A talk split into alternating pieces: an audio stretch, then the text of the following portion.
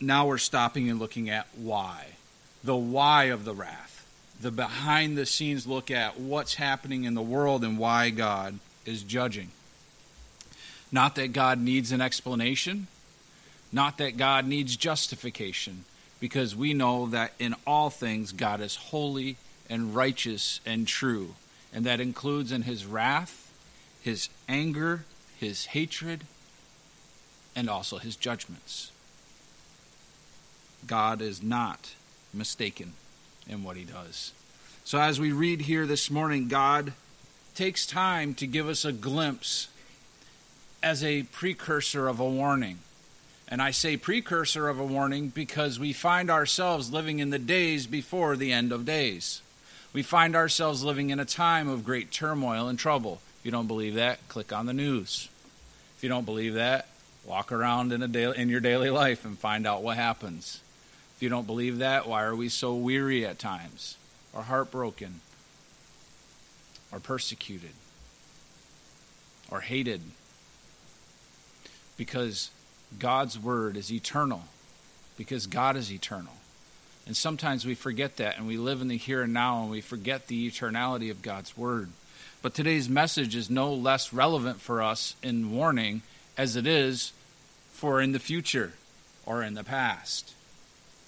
So go ahead and open your Bibles this morning to Revelation 17. We're going to go through in part one here. We're going to look at verses 1 through 6, and we're going to throw in verse 15 as well because that couples with some of it. So we're going to read that this morning.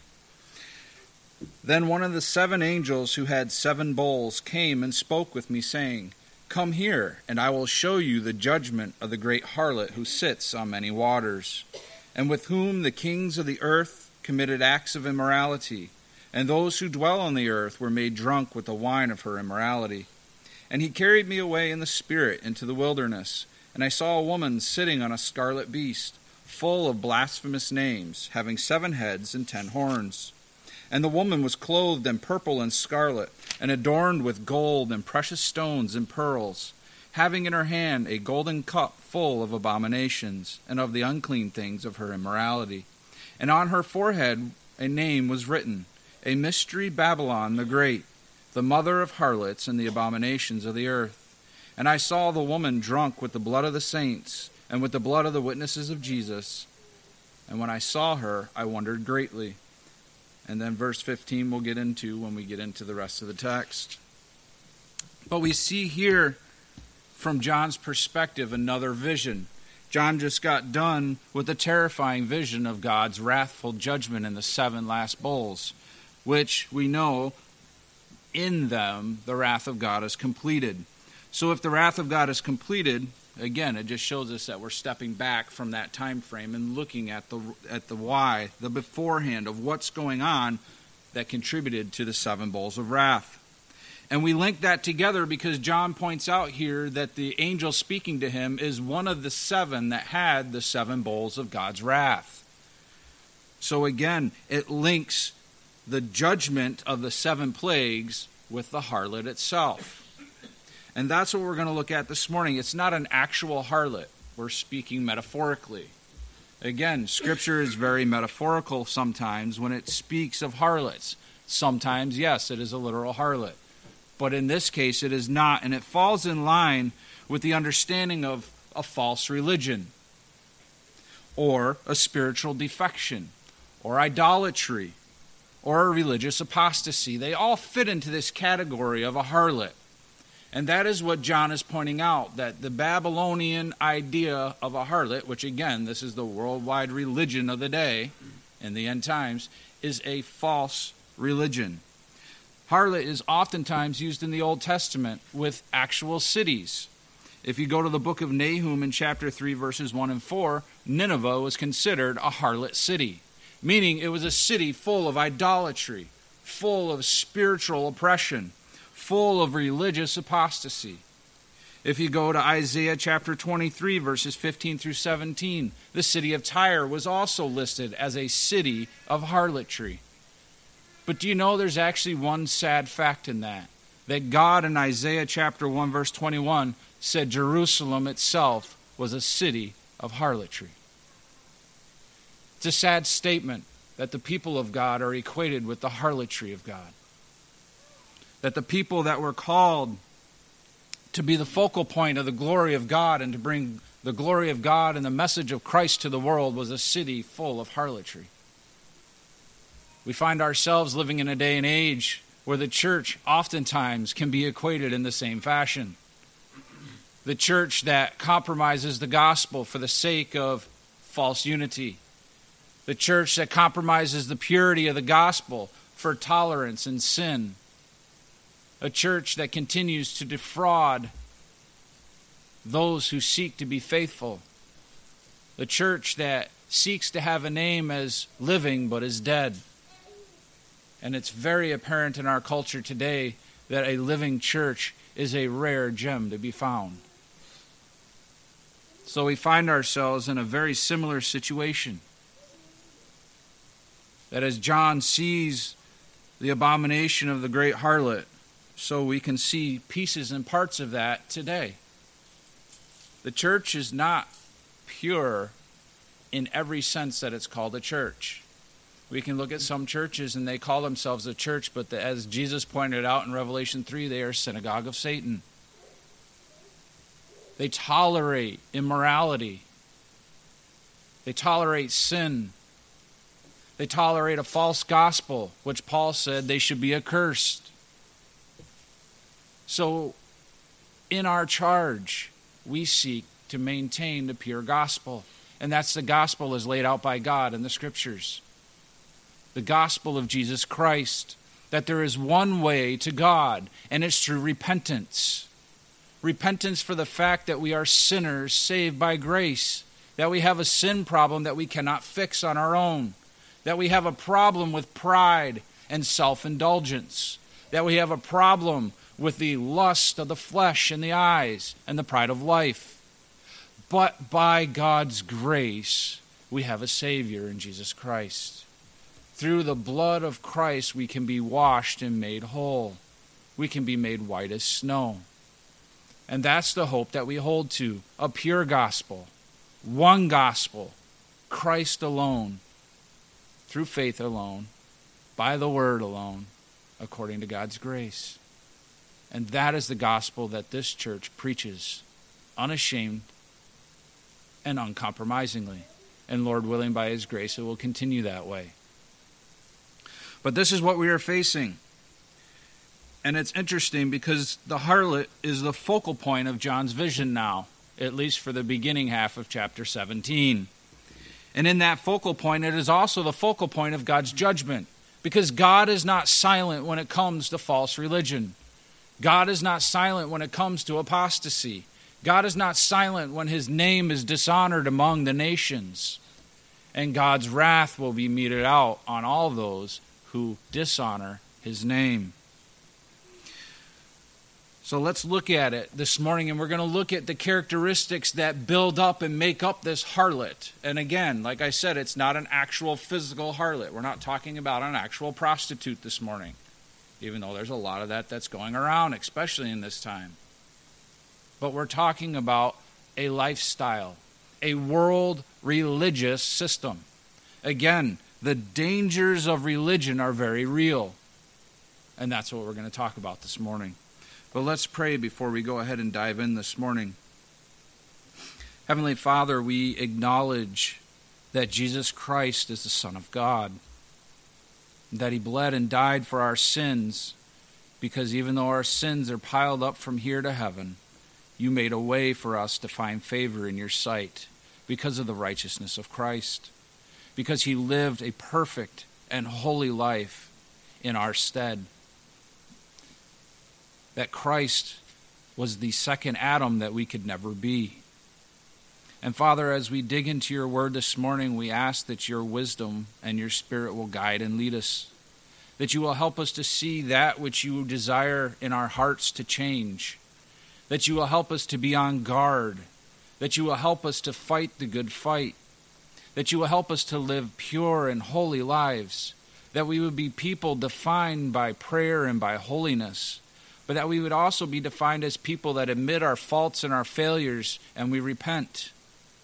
Father, may your church be defined by repentance and by mercy and grace and love, exhorting and loving one another well, carrying each other's burdens. Father, may we be known as a church that follows after Christ at all costs. Lord, we give you the glory and praise in Jesus' name. Amen. So we're going to look here this morning at the second half of verse 1 and in verse 15. We already talked about the seventh angel. And the seventh angel is one of or the seven the one of the seven angels is the one who is giving John the vision. And he told John and he says this, "Come here and I will show you the judgment of the great harlot who sits upon many waters." And then if you jump down to verse 15, he gives insight into what he means. Why do we need that insight? Well, back in the day, talk about a city of influence. So, right now, we're looking at the character of the harlot's influence. This is our first point this morning. And most cities that were of prominent influence sat upon a river or a water source. And the ancient city of Babylon sits upon the great river Euphrates. Why? Because it has influence and power. It has a way to irrigate crops, to give thir- uh, slake the thirst of its people. It has life. Life is in the water, right? Without water, we do not live long. It's a proven fact. It is something we can never get away from. But that's talking of the phys- physical life, not spiritual. But this morning, again, it is not that we're talking about the physical location of Babylon because John's vision incorporates the harlot, the great harlot of Babylon. And as he says, she sits upon many waters. Well, we can go back to Jeremiah chapter 51 and verse 13. It says, Of Babylon, you who dwell upon many waters. But in order for us to understand the context that it's not talking about a physical location of Babylon, we need to jump to verse 15. And the angel gives this understanding. And he said to me, The waters which you saw where the harlot sits are peoples and multitudes and nations and tongues. So the angel defines for us here that he's not talking about an actual physical location of Babylon. He's talking about a harlot, the false religion of the day that is binding the peoples together in an unholy life. That it's talking not of a physical harlot, but of a spiritual one of one that has defected away from the truth of God's word and the truth of who Jesus Christ is. And it is chased after a false abomination, full of immorality, full of wickedness. This physical understanding is a spiritual one.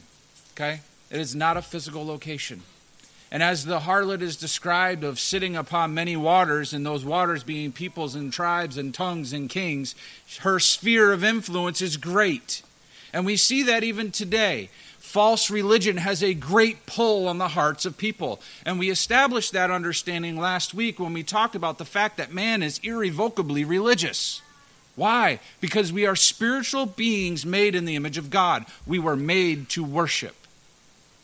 And in that understanding that we are people and creatures made to worship, we will worship something. And if not Christ, anything but.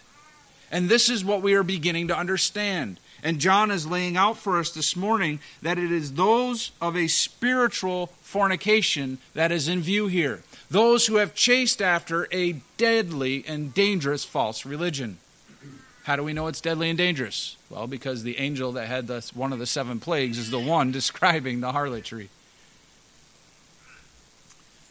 The sphere of influence is huge.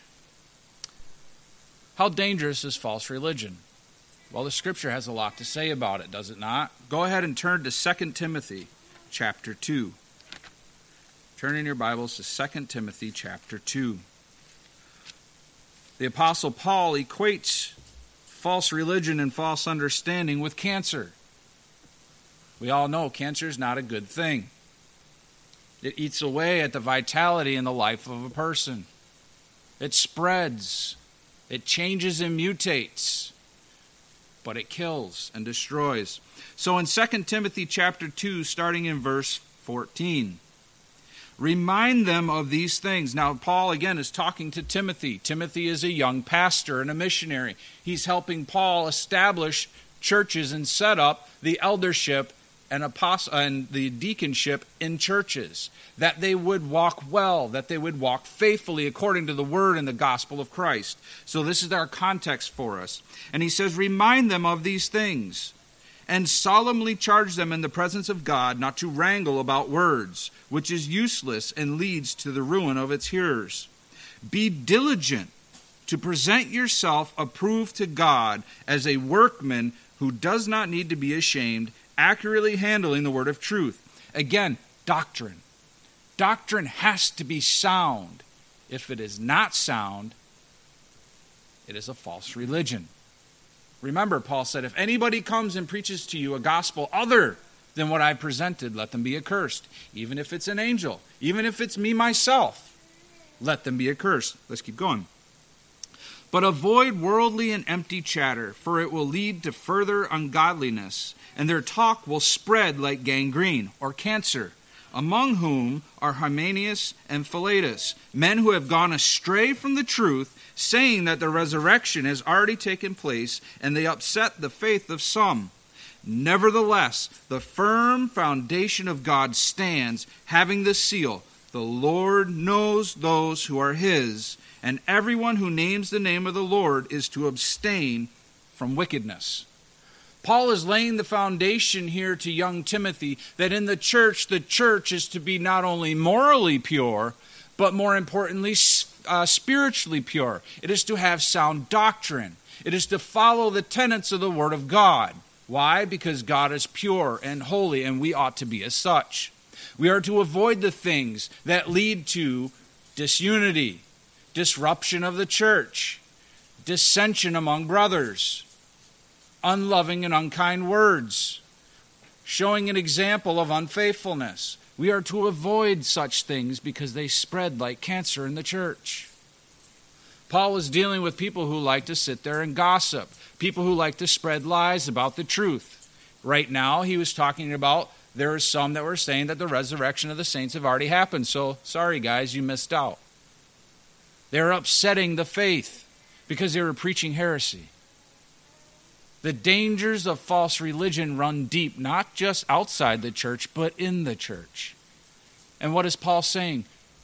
Be on your guard, but also show yourself approved by your doctrine. If you do not know what the word doctrine means, you are on shaky ground. If you don't understand the doctrine of the Word of God, you are immature and you need to grow and you need to understand the doctrines of your faith. Again, I've said it to my children many times. If you don't know why you stand where you stand, you won't stay there very long. If you don't know why your foundation is solid in Christ, you can be easily pushed off of that. The waves of the world can knock you off your feet. But if you are rooted firmly in Christ, you do not need to be afraid. What did Paul tell Timothy? Your seal is that God knows those who are his. God knows how to care for his children. God knows how to care for his church. But he charges the church with being aware. Why is that important? Turn to Revelation chapter 3. Christ made some great admonitions to the churches in John's day, and he pointed out these very specific things. To the church in Sardis, he said this Wake up and strengthen the things that remain. Why? Well, he explains, which are about to die, for I have found not I have not found your deeds completed in the sight of my God. What does he say? Jump down to verse 4. But you have a few people in Sardis who have soiled their garments. Again, they chase after the things of the world. Is that uncommon? No. Go to the church of Thyatira, which is right before that. And he says this And I have this against you, that you tolerate the woman Jezebel, who calls herself a prophetess, and she teaches and leads my bondservants astray, so that they commit acts of immorality and eat things sacrificed to idols. Again, immorality, uncleanliness, idol worship spiritual idolatry. Turn back one more to the message to Pergamum. He says, But I have a few things against you. And what is that? Because you have some there who hold to the teaching of Balaam, who keep the teaching of Balak to put a stumbling block before the sons of Israel, to eat things sacrificed to idols, and to commit acts of immorality. And so you also have some who hold the way of the teachings of the Nicolaitans. Again, the church over and over is admonished be pure, follow sound doctrine, chase after Christ, deal with sin. You know what his next word was? Therefore, repent. Do we repent? It's not a one time only thing. Yes, our initial repentance of our sin finds us in standing in righteousness with Christ. But we ought to repent of the things where we fall short, because it is a reminder again of why Christ needed to go to the cross. Because relationally, we have broken that relationship when we step into sin.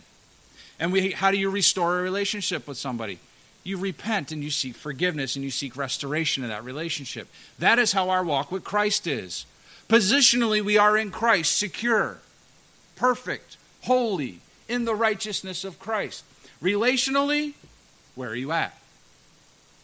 Because it ebbs and flows, does it not? As we walk in our life, none of us walks perfect. You kids hear that? None of us walks perfect. No one.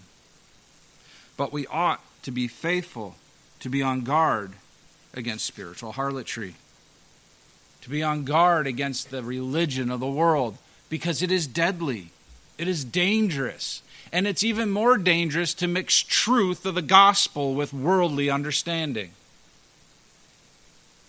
Why? Because you know what? That's what Satan has used throughout all of the centuries is taking the truth of God's word and adulterating it. Taking a little bit of truth to make it believable and staining it with a lie. As Paul told Timothy, study to show yourself approved, a workman that needs not to be ashamed. Are you not ashamed today? I hope not. I pray not. Are you standing firm? I hope so. I pray so. Because this has everlasting reverberations. What we do today affects eternity. Every day we live affects eternity. Is God using your today for his eternal glory? Or are we seeking and finding dishonor in the way that we dishonor his name by the way that we live, or the way we think, or the way we interact with the world? Or do we bring honor and glory to the name of Christ? So we see here that the harlot's scope of influence is big, it's worldwide. Do you know that it's the same today? Satan's influence is worldwide. It's not just to a certain locale or a certain location. That's why the church must be on guard. That's why, as soldiers of Christ, we ought to be prepared for battle. And make no mistake, battle happens every day, whether we're aware of it or not. Secondly, let's move on. We're going to look at the harlot's backing or her supporting in verses 2 and 3. With whom the kings of the earth committed acts of immorality, and those who dwell on the earth were made drunk with the wine of her immorality. And he carried me away in the spirit into the wilderness. And I saw a woman sitting on a scarlet beast, full of blasphemous names, having seven heads and ten horns. So now we get a little glimpse in more into the character of the harlot. And again, let's remember we're not talking about a physical harlot, we're talking about the adulterous relationship of religion, the world religion. So we're keeping our scope and our focus on that because that is the focus of what the angel is showing John that it is a spiritual fornication away from the Lord, that it is a religion that is pulling mankind away from God because you either worship something or you worship God. There's no two choices outside of those God or something else. And that something else is always centered on sin and disgust and immorality. Because it is immoral to worship anything that is not perfectly moral. Isn't that the whole point of what Paul said? If there is anything pure or lovely, think on those things. Only God is pure and lovely. We ought to think on him. We ought to think on the things of the Word because God's Word is pure. But this verse shows us her backing is vast. The kings of the earth, the powers of this world. Can we look at our own country for a second? The powers of our country are corrupt. Why? Because man's corrupt. And because they are not seeking God, they are seeking after their own pleasures. They are getting drunk on power and influence and immorality. It is rampant in our country. But you know what? Our country is not unique. This has been the course of history since man fell in the garden. Since man partook of the forbidden fruit, man has always sought to make himself equal to God or better than God. That is not a new struggle. We have been struggling with that sin for thousands of years. But praise God, one day we'll no longer struggle with that if we remain faithful, if we remain Christ and His alone. How do we do that? By being on guard, by being aware, by being biblically literate, by being in prayer and in the Spirit, by focusing on glorifying God and being a good and faithful slave. That's the message of the gospel. It's not, I focus on these things so I can become rich and I can do all these lavish things and I can have great influence and I can make people like me. The gospel has nothing to do with people liking you because the gospel has nothing to do with you. It has to do with Christ. That's where so many people fall into a false religion because it is not about us, it's about the cross of Christ and God glorified. This pulpit is not to be made to elevate a man above anybody else. It is to preach the gospel without compromise. And yes, that means sometimes you make people really angry. Why? Because man has pride and it hurts to have it stepped on. If you don't think so, step on somebody's pride and see what happens. Step on your own pride and see how it feels. We are to keep the word pure. And it's not easy. It's easier sometimes, it looks like to follow the crowd and the vast crowd is going the wrong direction. Jesus said, Narrow is the way, and few that find it, that leads to eternal life. Broad is the path that leads to destruction. Do you know that means that it is very narrow? That means there's not a lot of people there, right? Isn't that what Jesus said? And yet we find ourselves astounded that so many people are going the wrong direction. God is right, He always is. But we need to be warned to not find ourselves in a false religion, to not make a God of our own making. Do you know that happens even in a good church? Because people put God in a box of the way they see Him. I see God this way, and this is comfortable for me. That's not what we are to do. We are to be uncomfortable with the holiness of God and the entirety of the Word of God. We can't take one aspect of God that we like. God is love. Yes, He is. But God is also just and wrathful. God is still angry with man, the wicked every day. And yet he still loves the sinner enough to send his son to die for them. Only God is God. We can't make up our own because it doesn't work. But we have a warning here, too. A warning that as it talks about the harlot and her great immorality. Let's not equate that with the Old Testament people of Israel because the world is not God's wife and never has it been equated as God's wife. Only Israel has been equated with God's wife and commits spiritual adultery against her husband. So let's not take that understanding and that focus point and apply that here because that's not what God is talking about. That's not what the angel's talking about because the peoples of the earth here do not know God. They do not recognize God. They are not God's wife. They are made in the image of God, but they have chosen immorality. These have chosen spiritual fornication for the sake of their own personal gain. which is to their own personal demise. The rulers of the world will be completely obsessed with this false religion, which is the great harlot. How do we know that? Because it says here, Whom the kings of the earth committed acts of immorality, and those who dwell on the earth were made drunk with the wine of her immorality. Do you know those who are drunk are not in their right mind? But they get fixated. For those of you who have never been drunk, praise God.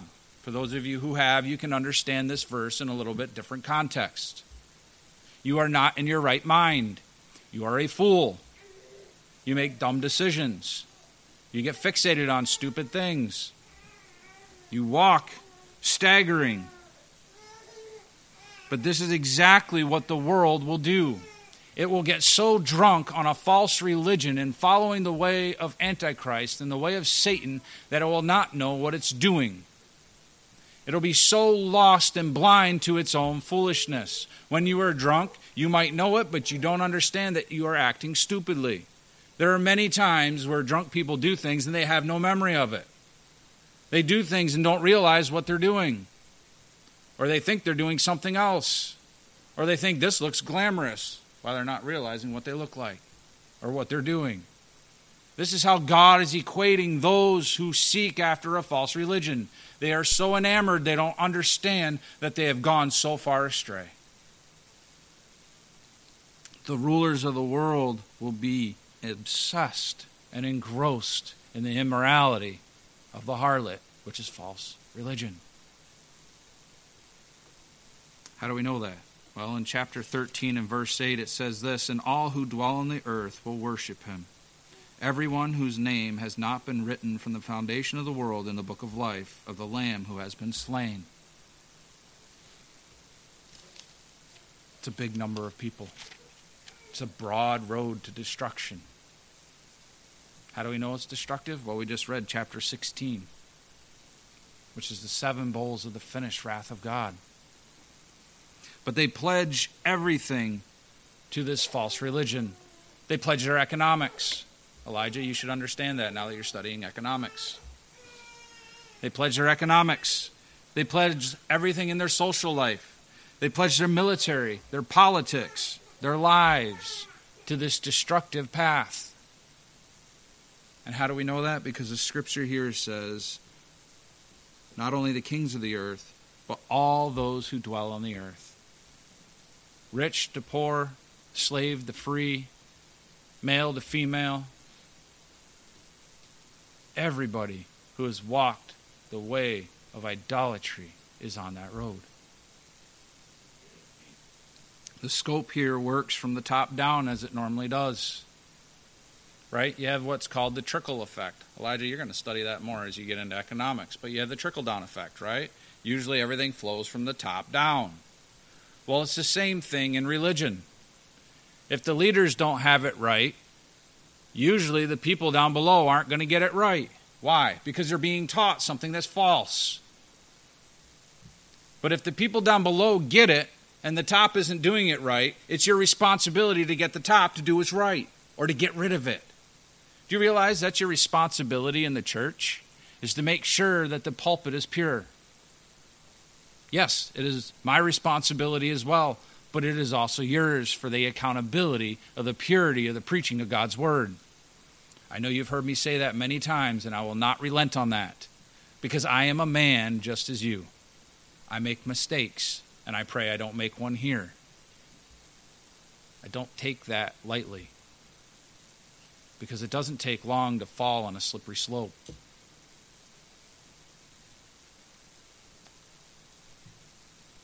But again, we're not talking about a literal drunkenness, literal acts of immorality even though that's going to be happening in this day in the day and age that John is writing in the future. Happens now. But we're talking about in the spiritual life. Because we know that in the flesh we all are, die, right? All of us one day, unless the Lord doesn't tarry, will die. That's the way that life goes. Yet we know that our soul and our spirit lives on eternally because we've been made in the image of God and God is an eternal being. So we have an eternal side of our character. We do not want to fall on the slippery slope of false religion. But John's going to see that this starts the scene starts to shift away from just the harlot sitting there. And it says here that he was carried away in the spirit to the wilderness. And that word, that word wilderness is actually just another word for a desolate wasteland. Actually, modern day Babylon is a perfect example. God said that he would destroy Babylon, and he did. And it's a wasteland. It's a wasteland and a deserted, desolate desert. But that's not necessarily what John's talking about of a location. Could be. But he just was carried away in the spirit to a desolate area. And he was shown a vision. And this vision connects well with the prophet Jeremiah. We're going to read this. And he carried me away in the spirit. And I saw a woman sitting on a scarlet beast full of blasphemous names, having ten heads and ten, uh, seven heads and ten horns. So we're going to get into the cup of her immorality, and it's important that we understand that. Turn in your Bibles to Jeremiah 51. Jeremiah 51. The prophet Jeremiah had a lot to say about Babylon and a lot to say about false religion. But in Jeremiah 51 and verse 7, he had this to say, and this is helping set the context of what we're looking at now and what we're going to look at here coming up. Jeremiah 51 and verse 7 Babylon has been a golden cup in the hand of the Lord, intoxicating all the earth. The nations have drunk of her wine, therefore the nations are going mad. Do you think we live in a day and age that you can describe as mad? Yeah, do you think all of history has been living in a day and age where you can describe it as mad? Yeah, a lot of it.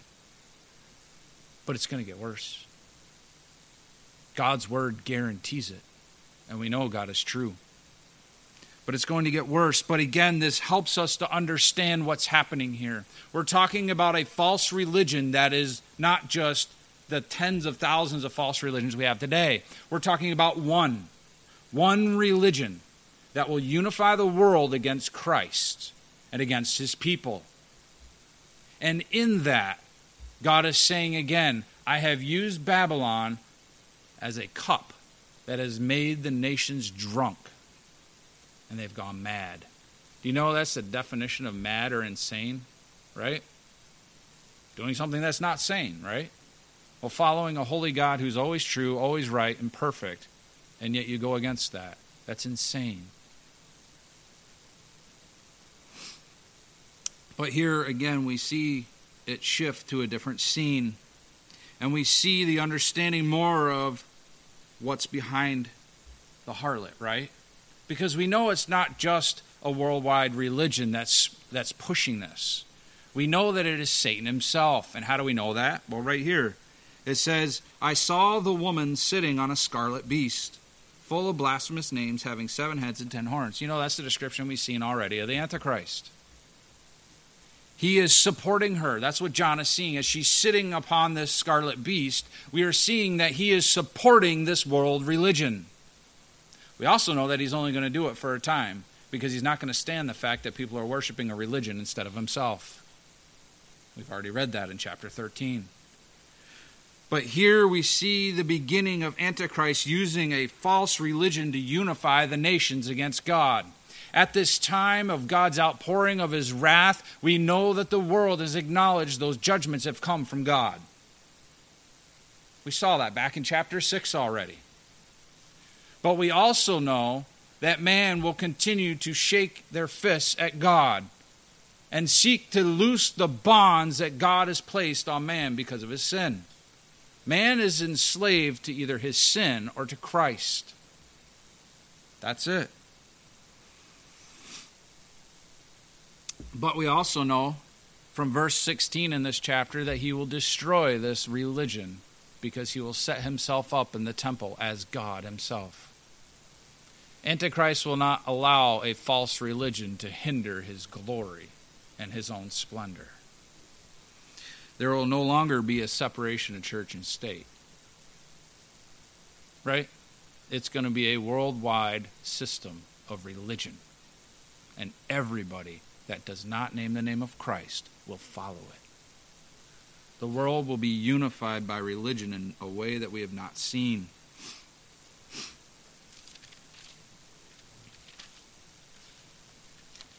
But the beast is described as a scarlet beast. And it's interesting because that has its association with luxury, right? 2 Samuel chapter 1 and verse 24 talks about the splendor and the luxury of Saul before he died. It actually uses the word scarlet to describe that. But it also is associated with royalty and splendor, right? The scarlet robes of a king. It also describes for us in Isaiah 1, verse 18, that scarlet is also associated with our sins. That's that verse we all know, but we don't know the address, right? Though your sins be as scarlet, he will make you white as snow. Our sins are also signified with scarlet. It's also the color of blood, right? We all know that. Blood is scarlet red, right? Well, it gives us a great description and a depiction of the beast. He is a splendorous, royal, sinful, bloody mess. That's the scripture. The Antichrist is a splendorous, royal, bloody, sinful creature, seeking to bring the downfall of man. And he's full of blasphemous names. We were told that in chapter 13 and verse 1.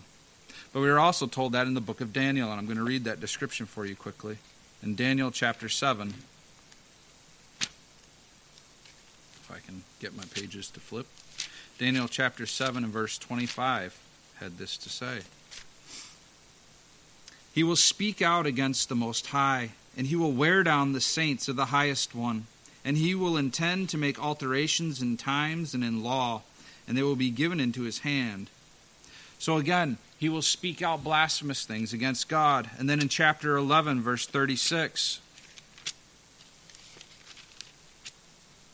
Then the king will do as he pleases, and he will exalt and magnify himself above every god, and he will speak monstrous things against the God of gods. And he will prosper until the indignation is finished, for that which is decreed will be done. He will seek to take all the glorious titles of our God and apply them to himself. He will blaspheme our God for his gain. In his ignorance, he makes it his downfall. He gets drunk upon the idea that he can be God. And the seven heads we know are seven governments. Five fallen, one is, one yet to come. We'll talk about that next next time when we get into the explanation of the vision. And the ten horns are ten kings who will rule under Antichrist. Again, next week's explanation, or following week. But we see now that the backing of false religion is what? It's steeped in hell itself. It's steeped in the sin of Satan. Was it not Satan who said, I will ascend higher than the throne of God? I will place myself. Right? This is what we're getting to when we get into false religion, and it doesn't matter which one it is. Name one of the thousands that are out there. They are all steeped in the same premise of sin, the same destructive idea that we can do something that God cannot that we can make ourselves like God. Was that not what Satan tempted Adam and Eve with? If you will eat this fruit, you will be like God, knowing good from evil. Not telling them they'll also die, right? No, you will certainly not die. No, not immediately. But they were dead spiritually as soon as they ate of the fruit. But this is what we fight against. The backing of the harlot is powerful and almost complete. But again, we go back to the idea narrow is the way, and few that find it. Broad is the way. Do you know that gives us great opportunity as God's people to preach the gospel? Because imagine if it was broad is the way that leads to eternal life and narrow is the way that leads to destruction. We'd be hard pressed to find people to preach the gospel to. I don't know about you, but it's not hard to find people to preach the truth of the gospel to. It is very simple to go out my door and to find somebody that doesn't know Christ, or to find somebody that is lost in a false religion. It is very simple. We're surrounded by it. What are we doing about it? What are we doing about it? This leads us to our third point the harlot's trade. And in verse 4, it says, And the woman was clothed in purple and scarlet, and adorned with gold and precious stones and pearls. So again, we see here that she's good at what she does. She has become rich in her harlotry. Do you know that's one of the biggest pulls of false religions today? Money, power, prestige, no accountability. Do you know a lot of people don't like being held accountable? Not a lot of people do. But that's one of the pulls of a false religion. You don't have to be accountable for what you do. You're okay the way you are. You ever heard that lie? You're good as you are. If that was true, this is irrelevant. If you're good the way you are, the cross is irrelevant. Because the cross is saying you are not good the way you are. You cannot do it on your own. You needed a sacrifice and a substitute for your sin. That's why the gospel's offensive, because you are not a good person. You are not right with God. You cannot do it on your own. But that's the truth of the gospel. And that's the beauty of it. That we are left to ourselves, we are left without hope. But because of Jesus Christ, we have a living hope. She plies her trade well. Does the scripture have anything to tell us about harlots? Yeah. Go to the book of Proverbs. Right? Solomon, one of the wisest or the wisest man that ever lived, who struggled with being wise and not foolish. Solomon had a lot of wisdom to teach us. In Proverbs chapter 7, we see this. And he says, My son, keep my words and treasure my commandments with you, within you. Keep my commandments and live, and my teaching is the apple of your eye. Meaning, always set God's word before your eyes. Bind them on your fingers and write them on the tablet of your heart.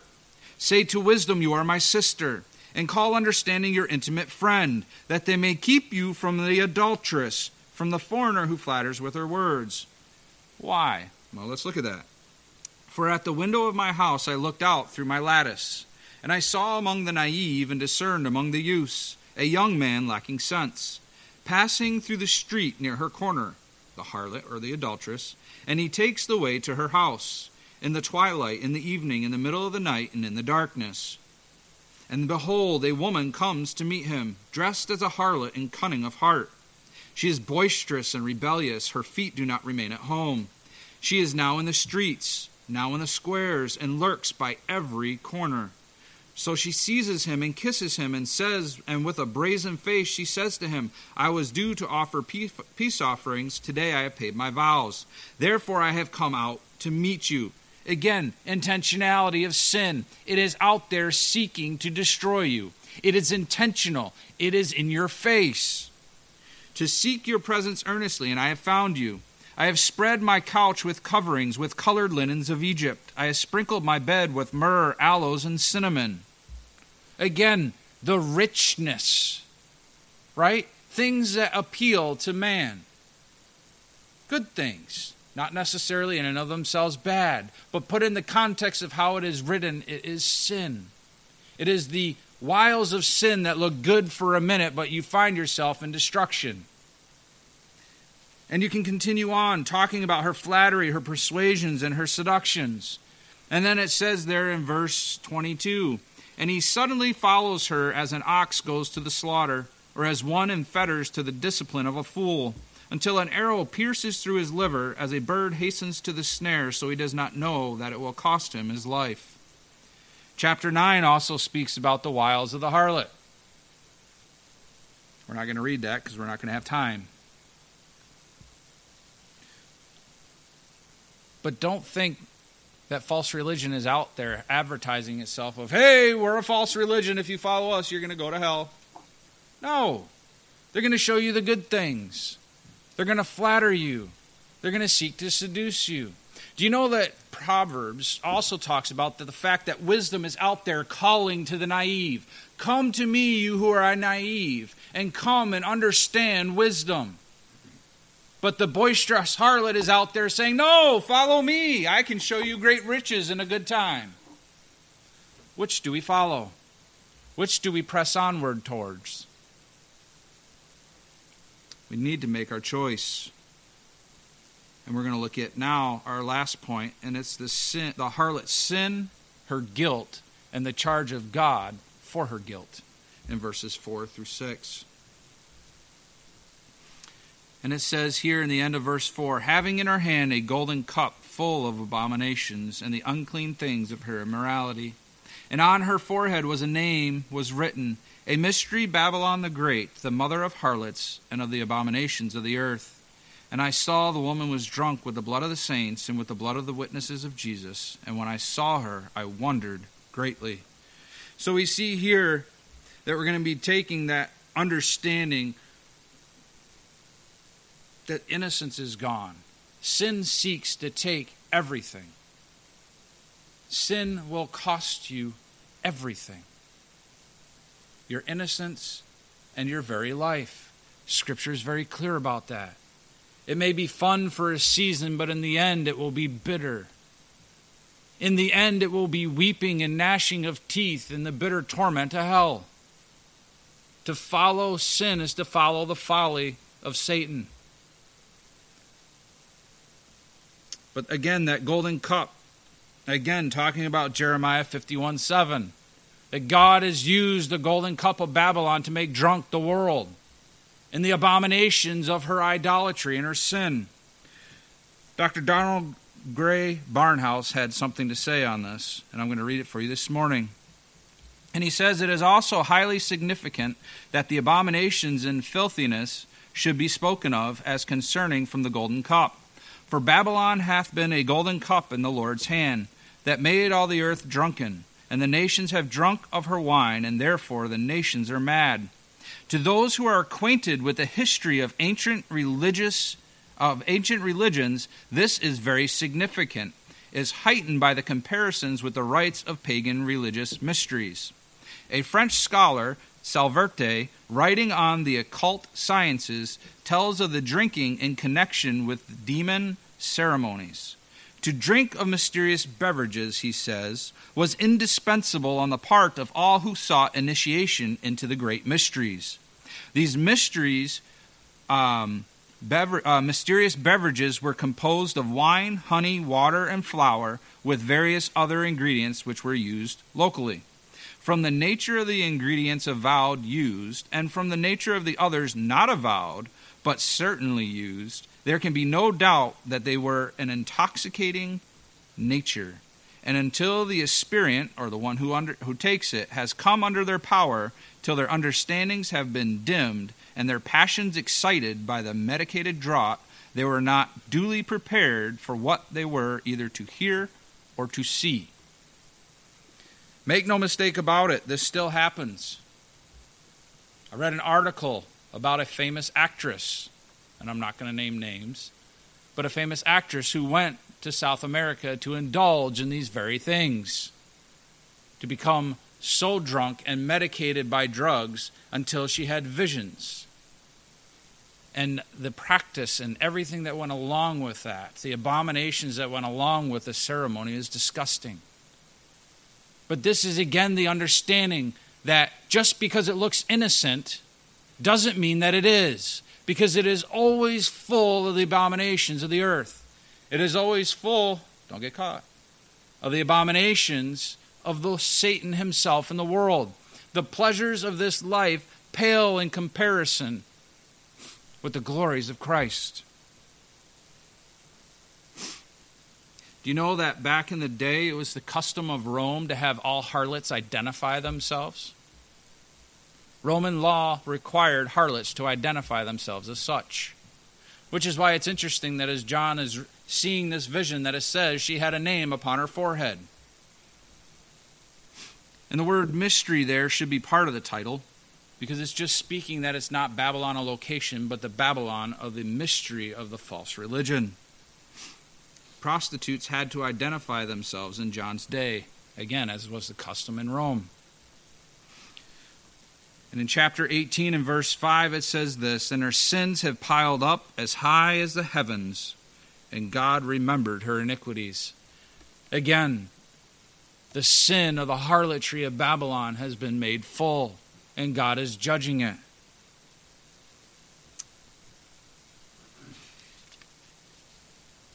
God's charge against her is what? Not only is she the mother of all harlots and of the abominations of the earth, but she had bloodlust for those who name the name of Christ.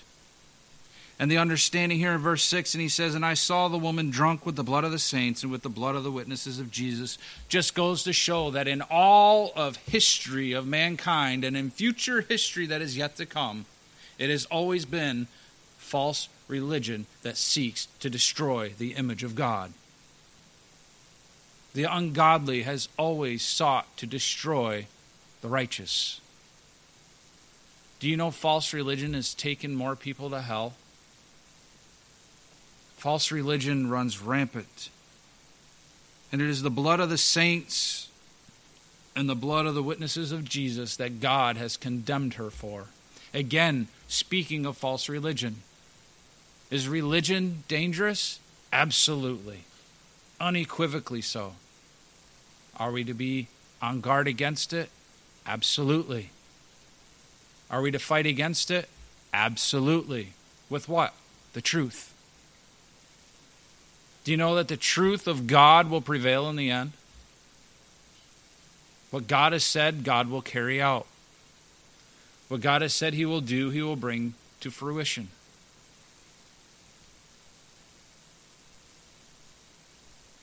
It encompasses all the faithful of all the ages. Religion is a bloodthirsty murderer of mankind and hostile towards the name of Christ. It is hostile toward the way toward the kingdom of God. And its bloodlust describes her character and exposes her motive. The motive of false religion is to destroy life, to make a mockery of man. Because if Satan doesn't win, and he knows he doesn't, he's going to take as many with him as he can. Anything he can do to detract glory from God. And we know that this disturbing vision confused John, right? How can you take some woman in the vision that was lovely to look at, right? Scarlet, pearls, gold, all those things that are appealing to the eyes, and yet her character revealed to John confused him greatly. But he was not to be left with a vision of a beautiful, stunning woman who is terrifyingly grotesque and bloody. He was going to get an explanation of it. And Lord willing, we're going to look at that next time we get into the Word. We're going to look at the explanation of the harlot, the explanation of the beast, and the explanation of the judgment of God on false religion. But make no mistake, religion is a dangerous thing when it's not done according to God's way. And that's what we need to be on guard against. Let's pray. Heavenly Father, we thank you, Lord, for this day. We thank you for your grace and your mercy. We thank you for the shed blood of Christ that though our sins be as scarlet, we have been made white as snow. And Father, we seek to have purity in our life on a daily basis, that we seek each and every day to live to the glory of God, that we seek each and every day, we seek out the lost, because you are a God who seeks the lost. You are a God who is concerned with the unrepentant and the wicked that even though you are angry with the wicked every day, that in your patience you have allowed man to come to faith in Jesus Christ through the grace and mercy of your Spirit. Father, we pray that we would be faithful people, that we would stand steadfast, that we would stand firm upon the glory of Christ and the Word of God. We know that Jesus is the Word. Father, help us to stand firm. Help us to be faithful in preaching the gospel. Help us to be faithful in living the gospel every day. And help us to be faithful in being on guard against false religion and exposing it and helping others see the, the downfalls and the pitfalls and the horrors of false religion. Help us to be a church that stands upon the Word of God. Help us to be a church that seeks the lost, that strengthens the weak, that honors the poor, the widow, and the orphan, that honors your word by living lives committed to the glory of Christ. Father, help us to be a humble people. Help us to be a people that is concerned with the things of eternity. Father, help us to be a people that understand your word and continue to gain greater understanding of who you are and how great you are. And we thank you in Jesus' name. Amen.